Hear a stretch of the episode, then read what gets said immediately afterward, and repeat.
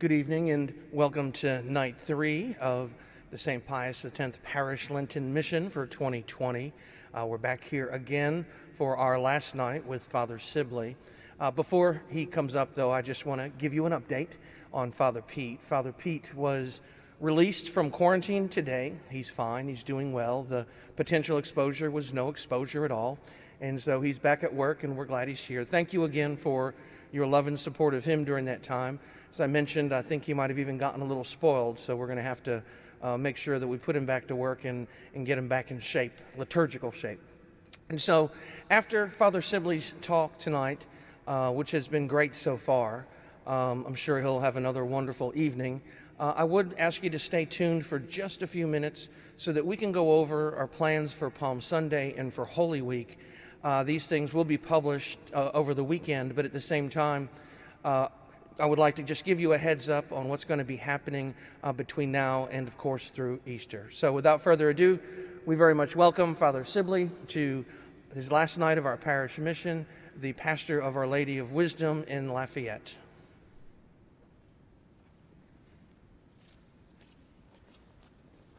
Again, thank Father Brady for the opportunity to be able to do this mission this year, uh, even though it is, of course, an online mission. Glad that uh, so many people have been tuning in. Hopefully, you all found it spiritually impactful. Why don't we go ahead and begin with a prayer in the name of the Father and of the Son and of the Holy Spirit. Amen. Heavenly Father, we thank you for this, this time of mission, this time of Lent. I hope you have, thank you for inspiring us uh, to grow closer to your word a deeper desire for prayer. In a specific way, we want to pray for all those who've been affected by the coronavirus and all those, particularly who are ministering to them, healthcare professionals, and the like. We ask you to bless us, bless our nation, bless our world as we prepare to celebrate the passion, death, and resurrection of Jesus. We ask this all through Christ our Lord. Amen. Name of the Father, and the Son, and the Holy Spirit. Amen. So it's great to have everybody back. Uh, actually, so we have one person in the audience today. It's Father Jim Brady. Um, so I'm not completely speaking to no one, uh, but very, very happy to have him here. Uh, got some comments last night. Uh, Father, your hair looked pretty wild. Well, I was trying to imitate Father Champine's beard, and now I'm trying to make up for Father Brady's lack of hair. Um, but I haven't got a chance to get my hair cut in a while, so hopefully at least kind of stays in place a little bit today. Let's give a recap of what we've been talking about for the past couple of days. We've been looking at prayer and trying to get to the essence of what prayer is.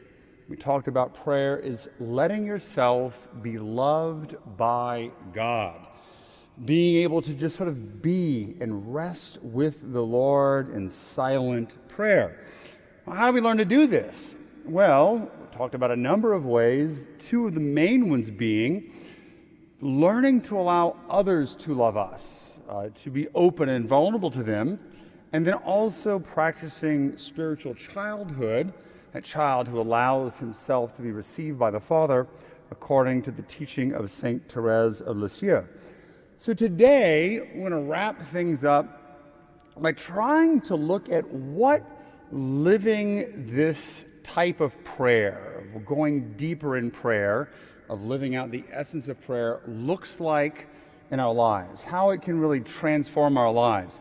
Not so much what it looks like in the context of actually praying, even though we'll talk about that a little bit, but instead to talk about how a real prayer life of learning to let the Lord love you, learning to let the Lord love us through others, can transform and change our lives.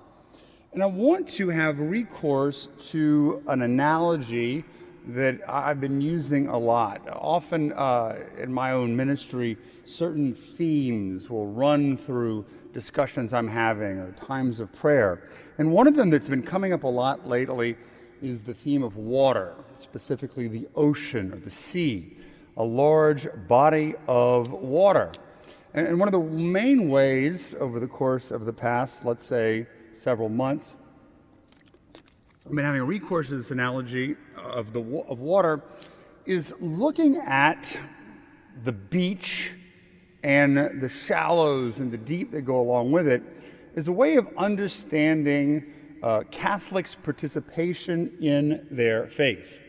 So we know that, let's take you, your big body of Catholics here, that a majority of Catholics are simply Sunday Catholics. And there's nothing wrong with that. They're the individuals who show up for Mass every Sunday, most holy days of obligation. They may put a couple of dollars in the collection basket. They live generally morally upright lives, but they really don't do much else. Not really involved in the parish, not really committed to prayer life. These are the people that are on the beach.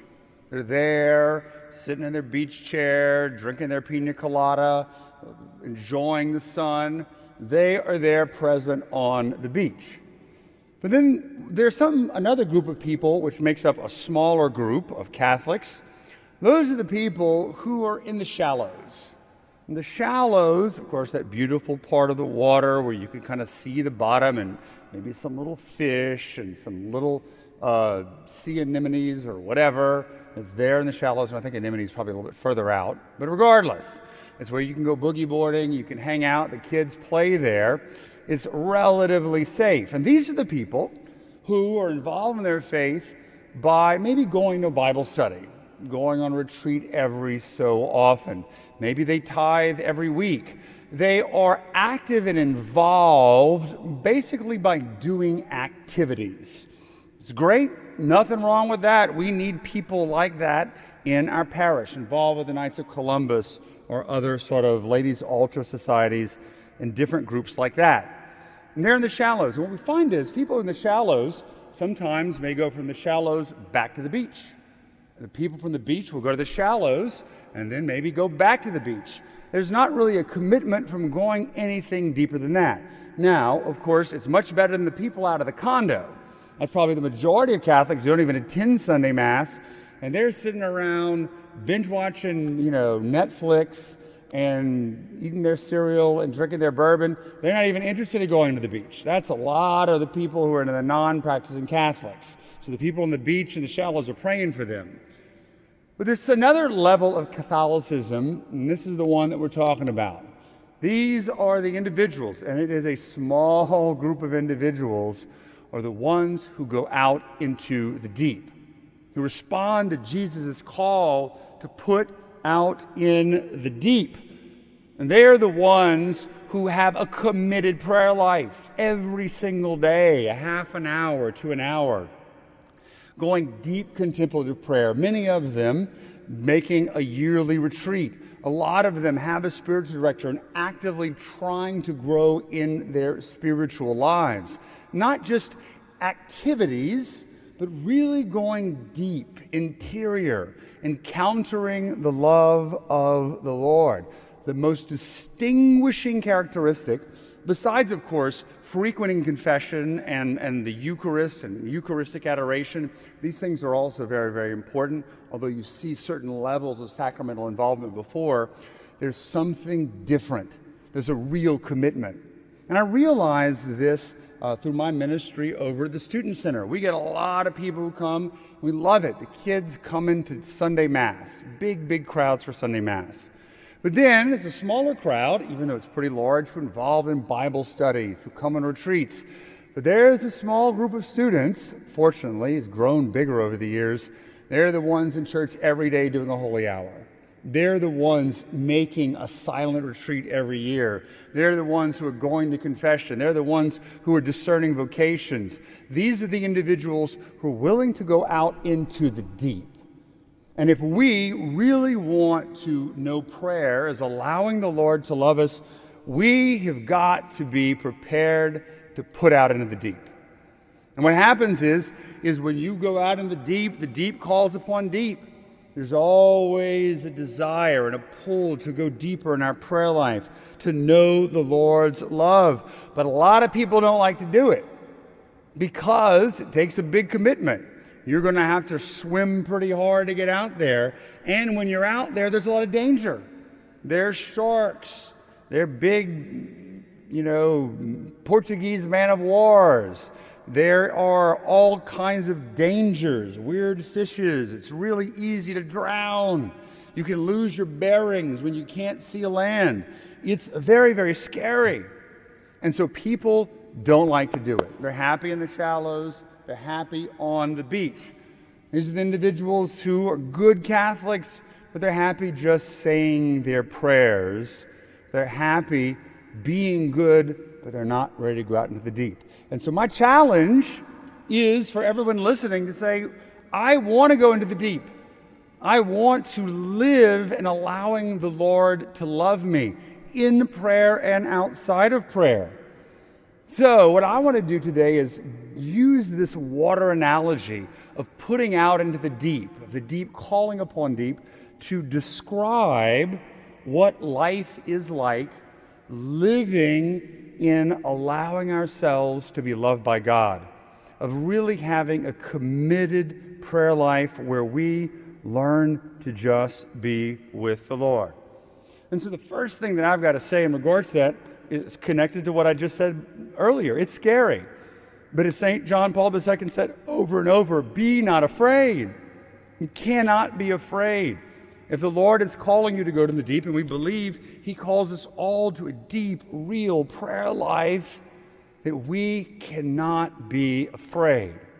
Obviously, because why would Jesus call us to something that would cause us harm or destruction? But more importantly, because of this. And it's another sort of theme that's been coming up a lot lately. In fact, I gave a retreat to married couples on this very topic.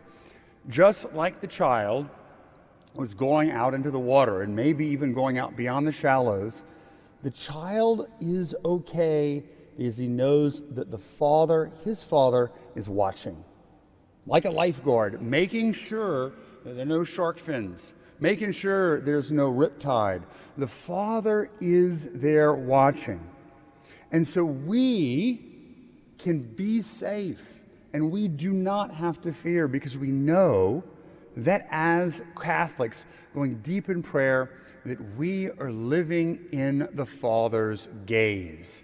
It's another way to express the Lord's love for us. Not only the embrace that we experience in prayer, where the Lord holds us, where we know the Father's embrace, like the younger son knew in the prodigal son, but to realize that the Father is always looking at us and always sees us with a great look of love a love of mercy, a look of mercy and of tenderness, of a desire to be one with us. So you could also say that learning to allow the Lord to love you is learning to allow the Lord to look at you and to look back, that mutual gaze of contemplation. And the Lord is always looking out for his children even when things seem bad, even when the waters are choppy, even when we feel like we're going to drown, just like Jesus with Peter in Matthew 14. He's there to pick us up. We've got to be able to have faith in him and know that he is watching us. He never turns his face. We may feel that he's not looking, we may not be able to see him on the horizon, but we believe that he is watching and that we are living in the Father's gaze. And it's so important, tying back to what we've talked about in the previous nights, of learning to live spiritual childhood is our core identity as beloved sons and daughters of whom the Father is proud. That when we live in the gaze of the Father, we know His eyes are upon us, we don't have to be ashamed. We can live in the light it's whenever that shame takes over, the guilt or our beating up on ourselves, that we want to hide from the Father's gaze, like Adam and Eve in the Garden of Eden. But the person who is living in the gaze of the Father knows who they are. They're not insecure, they're not wanting to hide. They live as sons and daughters. And although I'm not going to get into an explanation of all these details, the person who is doing that, I have found, usually exhibits three characteristics. If you are living in the gaze of the Father and living your identity, you are going to express a complete confidence, a confidence that the Lord has got your back covered. And the person is willing to preach in confidence, to act in confidence. They don't back down. They know who they are, and they know the Father is watching out for them. They also have a great sense of safety or security they know who they are. They know they're safe. The Lord is going to protect them. They are not the opposite, as we talked about yesterday. They are not insecure. At times, there may be bouts with that, but at the core of their being, they are secure. And third, and most importantly, they are free. In particular, they find freedom in loving others and loving God and allowing themselves to be loved. There's not a hesitancy, there's not boundaries that are unnecessary. There is a true freedom that comes from living in identity as sons and daughters of God. And so, that person who knows their identity, who's on that ship, who's out in the deep, and the waters can get choppy and things can get very, very dark, and they can be surrounded by sharks, they can maintain a sense of peace and composure because they know the Father's watching. They know that He is there and is going to provide them, is going to protect them, is going to be there to build them up, even though we may not see His eyes. If you listened to or went back and read Pope Francis's Urbi and Orbi address, he focused a lot on the passage from Mark's Gospel when the apostles are in the boat in the Sea of Galilee and the, the storm comes up, but Jesus is sleeping. He's sleeping on the little pillow, and they wake him up. And he's like, Why are you waking me up? Have you no faith? Even though Jesus is asleep, he's still in control. St. Therese of Lisieux actually wrote a letter to her sister, Celine, sort of expounding even more deeply on this idea of Christ asleep in the boat. A lot of the times we're going to be going out into the deep in our prayer life and maybe experiencing dryness and darkness. Outside of our prayer life, we may see that the whole world is falling down around us, as so many people may be experiencing today. Lord, why are you asleep? Where are you? And as Pope Francis said, we've got to learn to trust.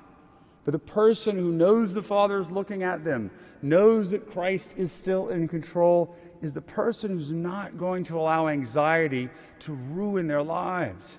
Over the course of the past several weeks, I've been doing a lot of spiritual direction with students and other people and to see so many of them who really aren't anxious at all, who are peaceful because they trust in the Lord. But I know these individuals. They are ones who know their identity, who commit prayer, uh, time to prayer every single day. They know the Lord is not going to let them sink. And so we need to be committed to living in the Father's gaze, even when we're not in prayer, knowing that He is always looking at us in love and He's there to protect us and secure us in our identities. And so we've got to be at peace. The Lord knows we want to do the right thing, to be able to preserve that interior peace at all costs. Now, as we know that we are living in the Father's gaze, if we go out into the deep, we've got to be willing to let the Spirit and the Holy Spirit guide us. We've talked a lot about the Father so far. We've talked a lot about Jesus.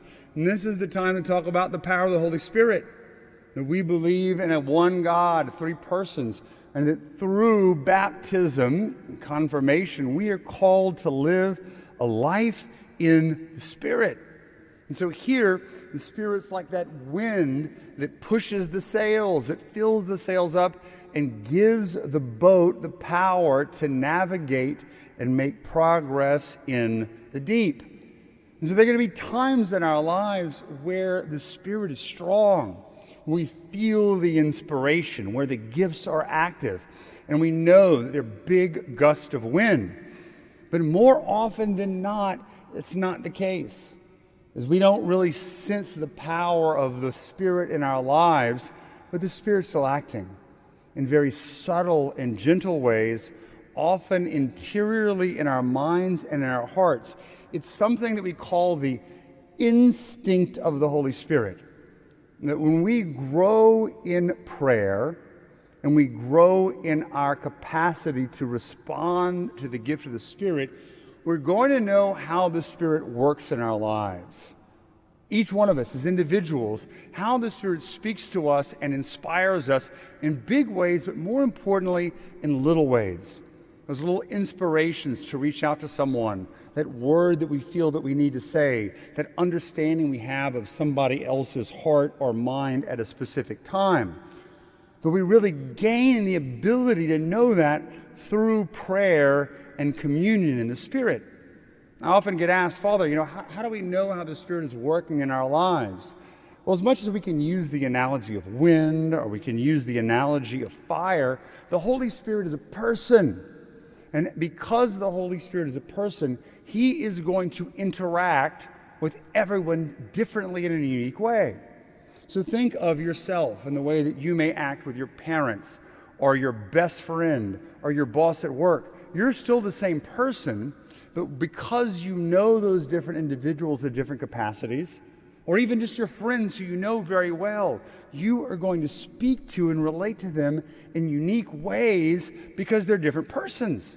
You're not going to be the same exact person and present the same exact persona to every one of them. You're going to treat them differently because they're differently. And so the Spirit does the same with us. There's no cookie cutter approach to the way the Spirit works in our lives. Certainly, there are going to be some overarching themes, but the Spirit is going to speak to us directly. But we're going to have to know how to listen, how to sense, and this comes from a life of committed prayer, of allowing the seeds that are planted in prayer to gain fruit outside of our prayer. As I said earlier, St. Therese never heard the voice of God in prayer, but she knew that it was in prayer that she had the seeds that were planted. She was tuned in, as it were, to be able to have the inspirations outside of prayer to minister to others and to intercede. And so, if we're going to live a life in the Spirit, of allow the Spirit to guide us in our boats going out into the deep, to guide us in the proper direction, we've got to be rooted in prayer because that's where we're going to fan into flame the gift that was given to us. And you know, the truth is, sometimes we're going to get it wrong. We talked a little bit about perfectionism yesterday. So many people in the spiritual life don't want to make a decision because, well, maybe I'll get it wrong, or maybe I won't fully understand what the Spirit wants, or maybe I'll go in the wrong direction and mess everything up. But the Lord knows your heart. He doesn't expect you to be perfect. And in fact, you are going to probably get it wrong sometimes. That's why we're called to grow in virtue and to practice. But if the Lord knows that in our heart we're trying to do the right thing, even though we maybe misinterpret this word of knowledge, we maybe pray for someone and nothing happens, or at least seems like nothing happens. And we want to beat ourselves up and say, I disappointed the Lord, I went in the wrong direction, I didn't discern spirits properly. No. The Lord is going to guide you back on the right path. Get back in your ship, unfurl your sails, and let the Spirit guide you back in the right direction. Because the Spirit is the one who's going to be guiding. All we're doing is trying to interpret the way the Spirit is working in our lives in big ways and in small ways. Now, we're out there on the sea, we're allowing the Spirit to guide us into the deep. We've got to realize that even though at times we may feel isolated, we may feel like no one understands, or we're the only person who may be struggling with something or really trying to go deep in our spiritual lives, that we're never alone. Yeah, out on the sea, and again, I've never really been a sailor, but I can imagine out in the sea on a tranquil night, things can be very, very silent. We can feel the Lord is not there. We can feel that we're alone. But as I said, we know the Father is still watching. And we also know that Jesus is still there in the boat, although he may be asleep. But we never are called to go out into the deep alone. Never alone. The Father's with us. Jesus is there in the boat, and the Spirit is guiding us, but also He calls us to go with others. To the apostles that are called to put out into the deep. They're all on the boat together. We as a church are called to go out into the deep in prayer. But so often, what I've seen is the people who go from the shore into the shallows are often invited, let's say, by the priest in the pulpit or something they read in the bulletin hey, come on this retreat. But the people who go from the shallows into the deep almost every time are invited by one person or a couple of people.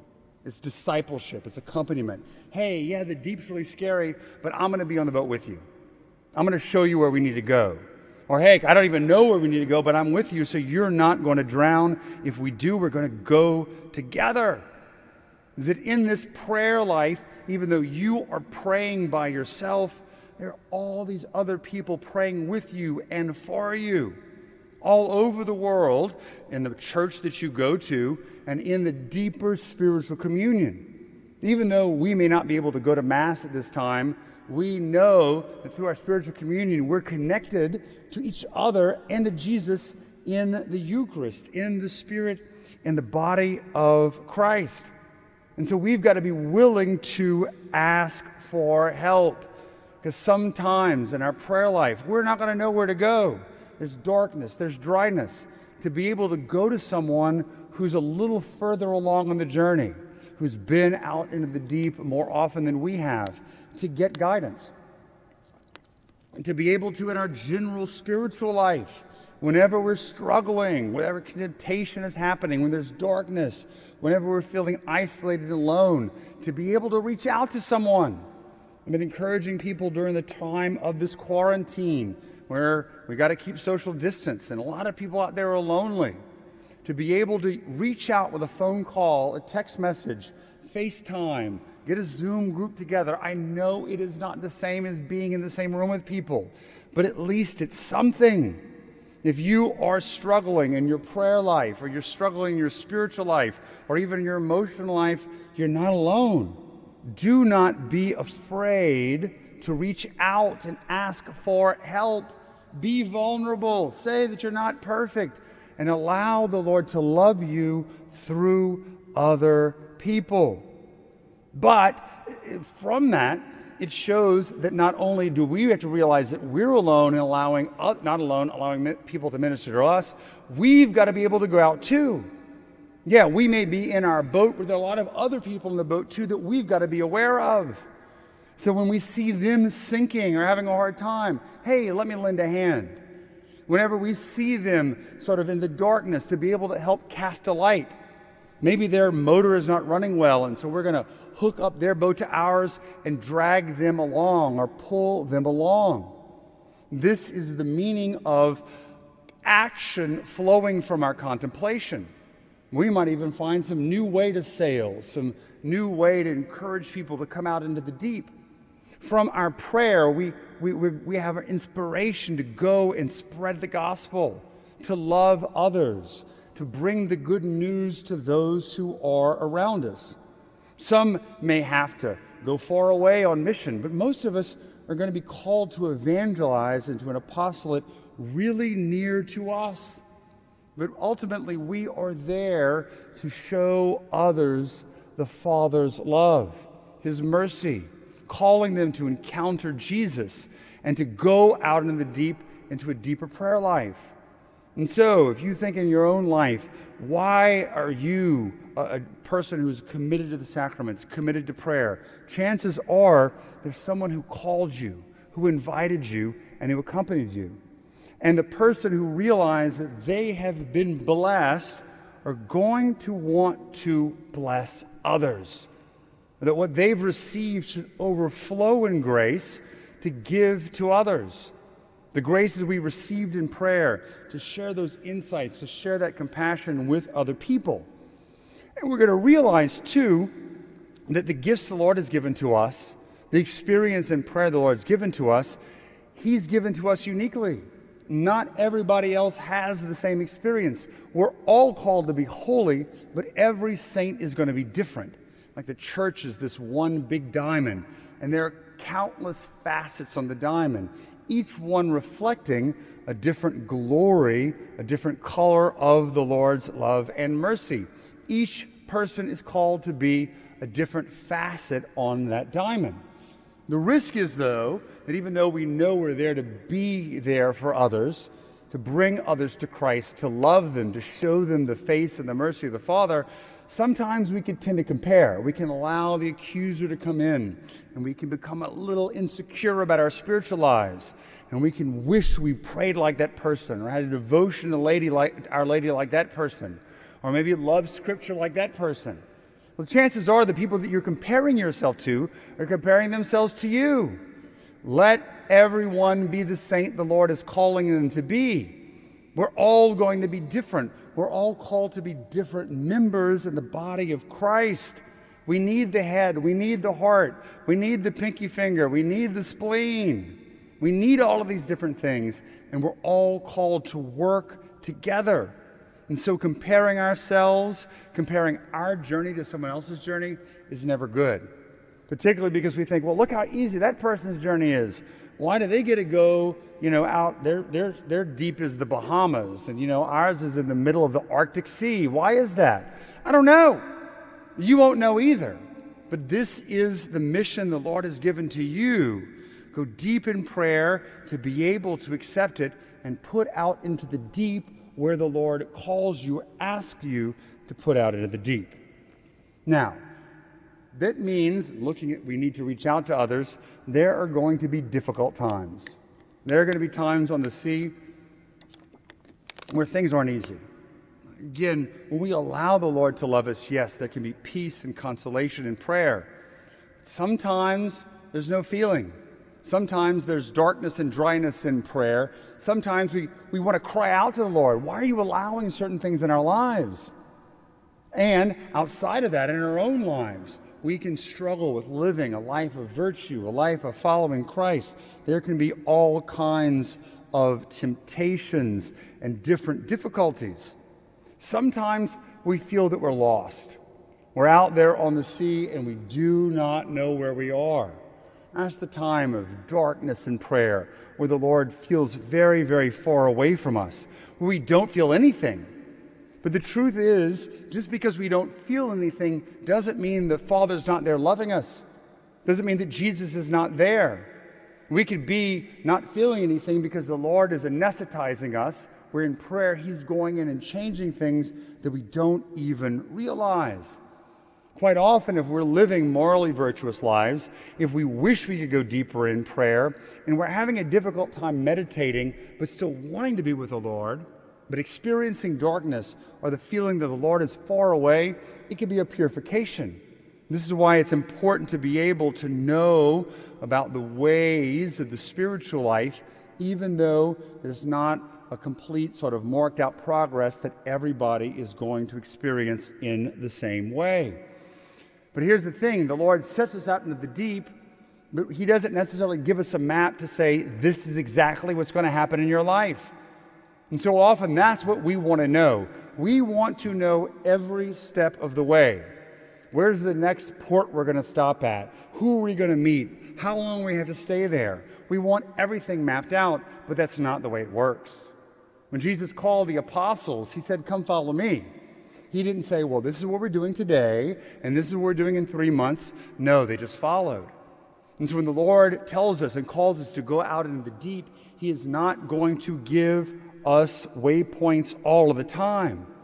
We have to be at peace with unknowing, sometimes navigating in the darkness when we feel that the Lord is not there, He's not looking at us, in prayer and outside of prayer because our desire to know everything is really a desire to control out of our own fear and uncertainty that we might be going in the wrong direction, that we could potentially sink. We want to be able to know these little things and get these signs when the Lord is asking us to trust Him in a radical way. Now, does that mean we just go blind? Not at all. What I often suggest to people is this Whenever times are difficult, in prayer, there's the darkness and the dryness, when they're struggling in your own life, in your family life, in the church, in the world, where it feels like you're lost, like it's a dark, stormy night, and your ship is, is, is being tossed around, and you don't even know where you are. Where's north? Where's south? We all have in our lives certain fixed points, certain fixed points that never leave of experiences where we know that God has worked in our lives. And so once that ship settles down and things begin to clear and we're disoriented, the person who's on that ship can say, Well, this is the North Star, this is Ursa Major, this is Orion. And to be able to have those fixed points, no matter where they may, where the person may be in relation to them, and know where they are. And so we should have what I call your, your list. Mary had her Magnificat, the ways that God had worked in our lives. It could be something that happened in our childhood, a healing we experienced, a prayer experience that we had that we knew and we still know without a doubt that the Lord was working in our lives. I encourage you to write them down, put them on the wall, so that when things do get dark, you have those points, those fixed points to say, Yeah, I may be lost. I may feel that it's dark right now, but I know that the Lord is there, and these points can keep me grounded as I navigate the way. But also, too, while we're there, even though the, the, skies may be clear, the wind's blowing, we get tired. Maybe we get hurt. Maybe, you know, uh, we, the fishing hook gets caught in our hand. It doesn't matter. We're going to realize that we're not the best sailors, that it's difficult being out there in the deep. The sea exposes this. It's like that captain in Jaws who took Roy Scheider out to hunt Jaws. He knew how difficult things were. But still, he went out there, even though he got eaten by the shark. But that's the risk you take. But it's not easy being out there on the sea. And so when we go deeper in prayer, we're going to encounter some rough times. And the Lord is going to make us face our weakness, not only in our prayer, by exposing some of our wounds, some of our sin, some things from the past, some things we struggle with now. Father Jacques Philippe describes it as prayer as we go deeper into the well. All of a sudden, we have these leaves and this junk that has to come up before we get to the clean water.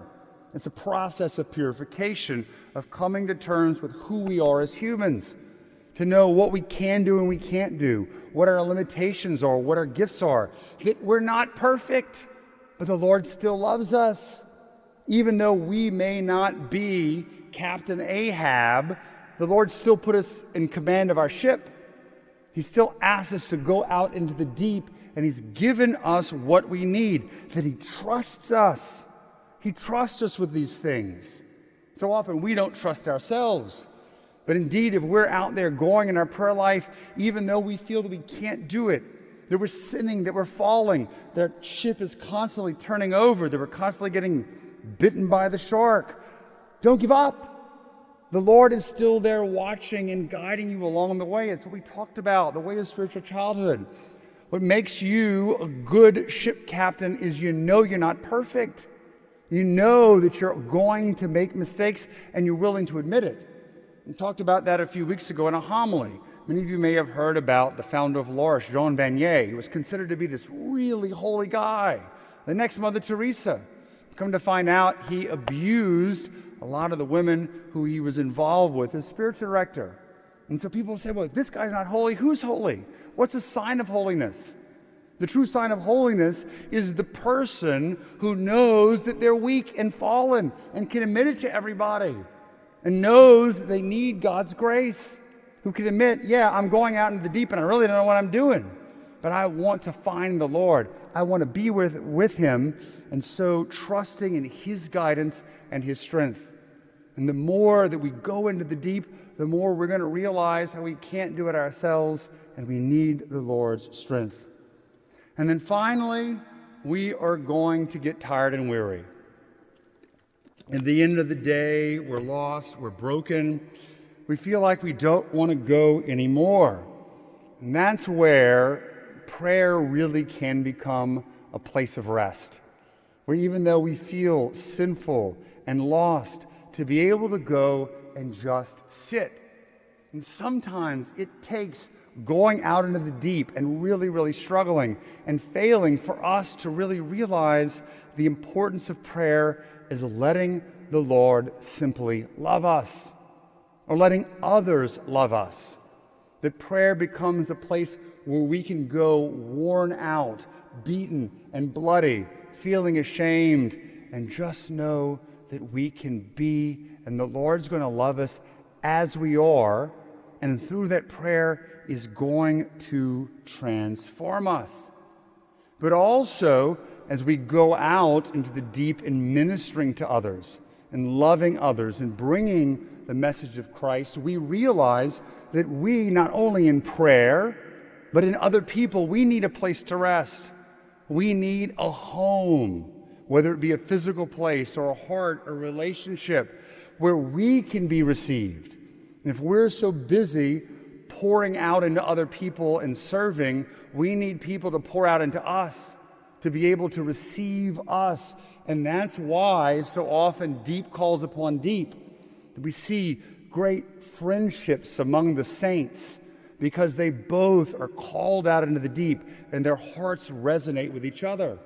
And so often, a person who goes deep in prayer and really is committed to living a holy life looks around and says, I'm out in here the deep by myself.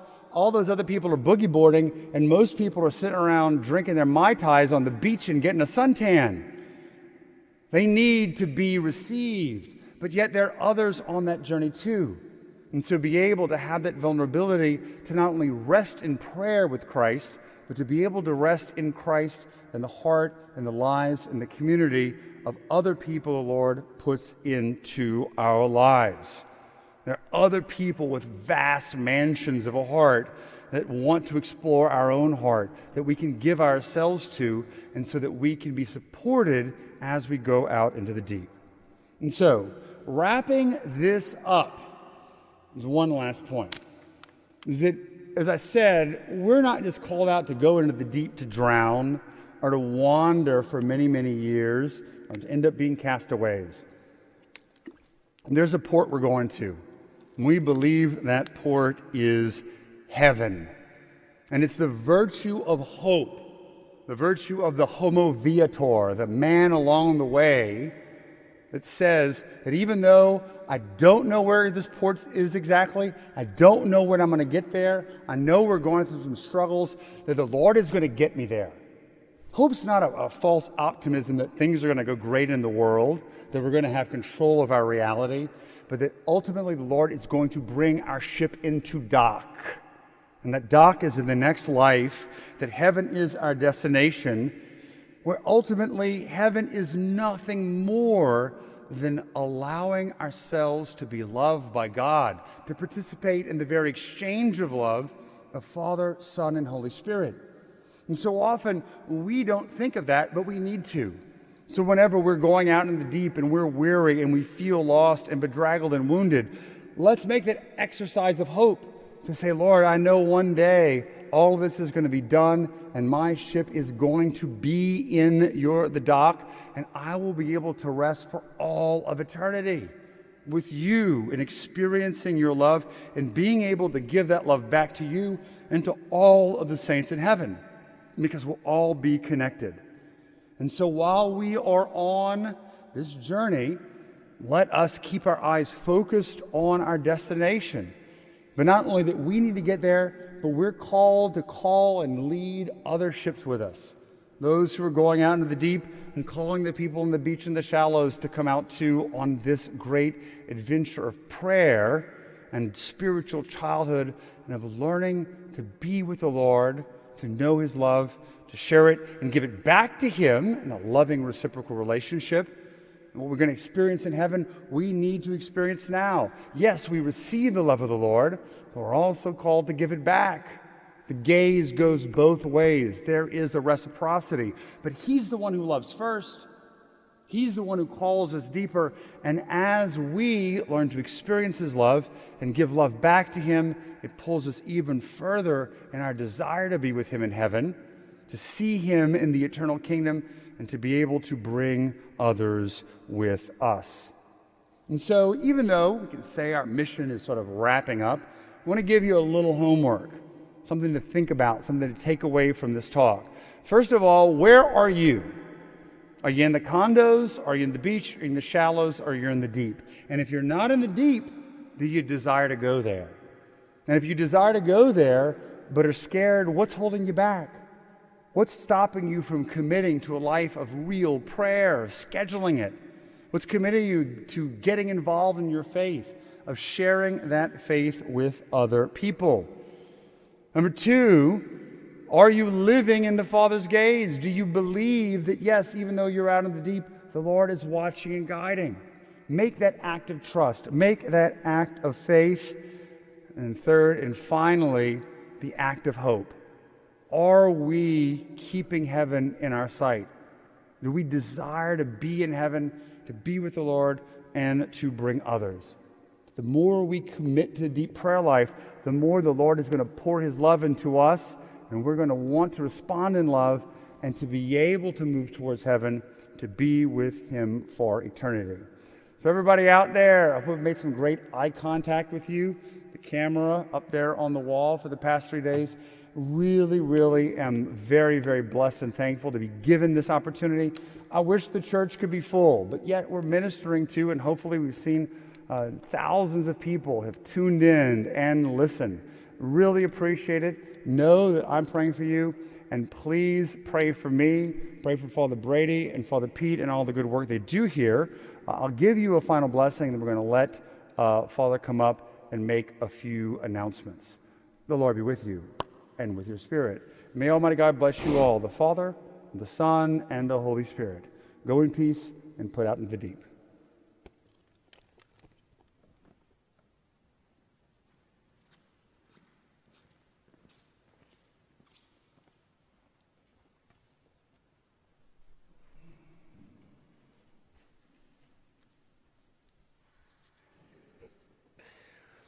What a timely and pertinent message. Uh, thank you, Father Sibley, for your willingness to come and to give this mission under these circumstances. I know a round of applause from our congregation and the thousands that are out there listening.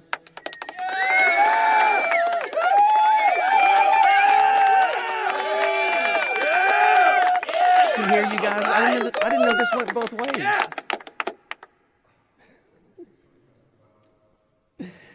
A few messages, just a few comments as we wrap up the mission. But again, again, our thanks to Father Sibley. Like I said, a timely and pertinent uh, message for us today. And as we move forward, you know, there are two things I think we need as we look at what we're being faced with over the next few weeks, most likely. You know, no prediction is perfect, but as we think of what we're looking at over the next few weeks, I think our first thing is we have to have the proper image of God and understanding that at first was God's love, then came sin, then came suffering, and now we're back to God's love. And so we have to have that proper image of Him. And then, as Father Sibley taught us this week, to make sure that we have that relationship with Him in our prayer where we can be sturdy in our faith, know of that love, know that He has our back. And so last year, our mission was on the nature of suffering. Uh, it may be good for you all to go back and take a look at that, as well as combining that with the prayer mission we had this week. Both things will serve us well in the coming weeks. And as I said, it looks like it's going to be more difficult uh, before it gets better. In that light, just a few household, housekeeping notes uh, regarding what we're going to be doing over the next week or two. Uh, first, we've gotten a lot of call for calls about palms. The reason why we had not made any announcement is because we did not know whether we would get them. Uh, they were held up in transit. Uh, there are a lot of other things that are being shipped that are more important, and uh, I, I, think that's legitimate. Um, but they did arrive today. And so we will do the blessing of the palms, and they will be available for uh, to pick up in, in the plaza. We're going to put baskets out uh, Saturday from 5 to 7 p.m and then Sunday morning from 10 until noon. And so, if you would like your palms, you can come and get them. We will hold some back for those of you who aren't able to make it, who can't get out, and you can certainly pick them up after Easter when things are hopefully restored uh, to normal. And so, we will have palms. That this will be published on the internet uh, in the coming days. Secondly, confessions will end on Saturday.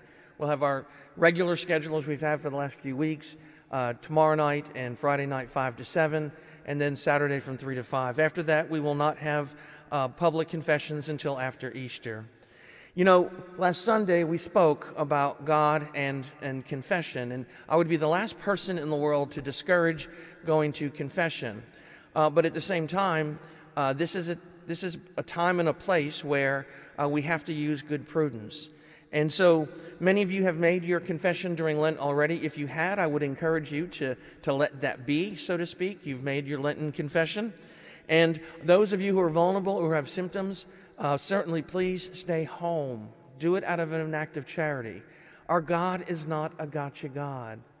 Look at the homily last Sunday when I spoke about the fact that make an act of perfect contrition God will understand that you're kind of on the deserted island right now. And if we hope anything would happen, that you will be just fine. Uh, but I know as Catholics, a lot of us do that. What's the last chance we can come? And if that happens, we'll have to shut the church doors.